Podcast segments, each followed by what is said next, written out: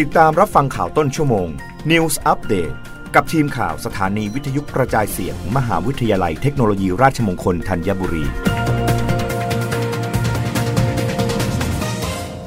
รับฟังข่าวต้นชั่วโมง โดยทีมข่าววิทยุราชมงคลธัญบุรีค่ะ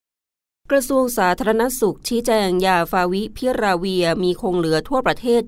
22.87 ล้านเม็ด ทุกจังหวัดยังมียาคงเหลือในคลังยา เตรียมกระจายยาเพิ่มอีก 15 ล้านเม็ดสัปดาห์นี้ นายแพทย์ธงชัยกระติหัตถยากร รองปลัดกระทรวงสาธารณสุข กล่าวถึงกรณีมีข่าวยาฟาวิพิราเวีย ที่ใช้ในการรักษาผู้ป่วยโควิด -19 ไม่เพียงพอว่า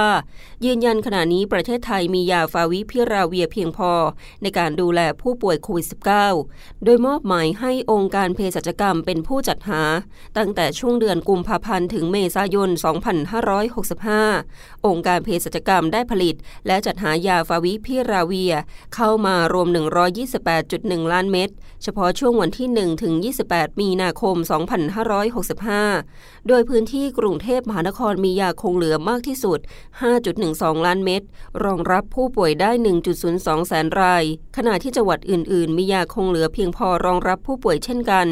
ทางนี้ส่วนกลางมีการจัดหายาและกระจายยาฟาวิพิราเวีย ให้แก่ทุกจังหวัดอย่างต่อเนื่องทุกสัปดาห์ โดยช่วงวันที่ 29 มีนาคมถึง 2 เมษายน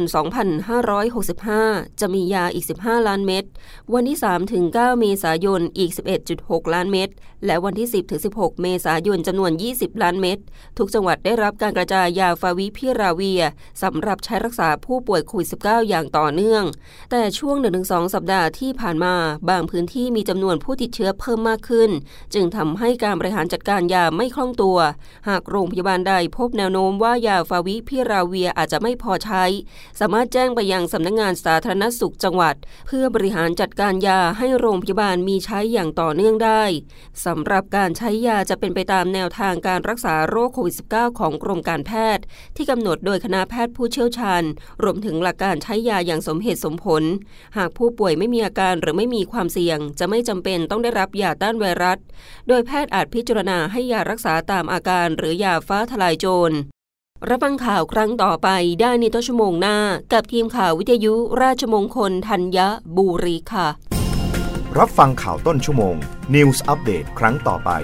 กับทีมข่าวสถานีวิทยุกระจายเสียง มหาวิทยาลัยเทคโนโลยีราชมงคลธัญบุรี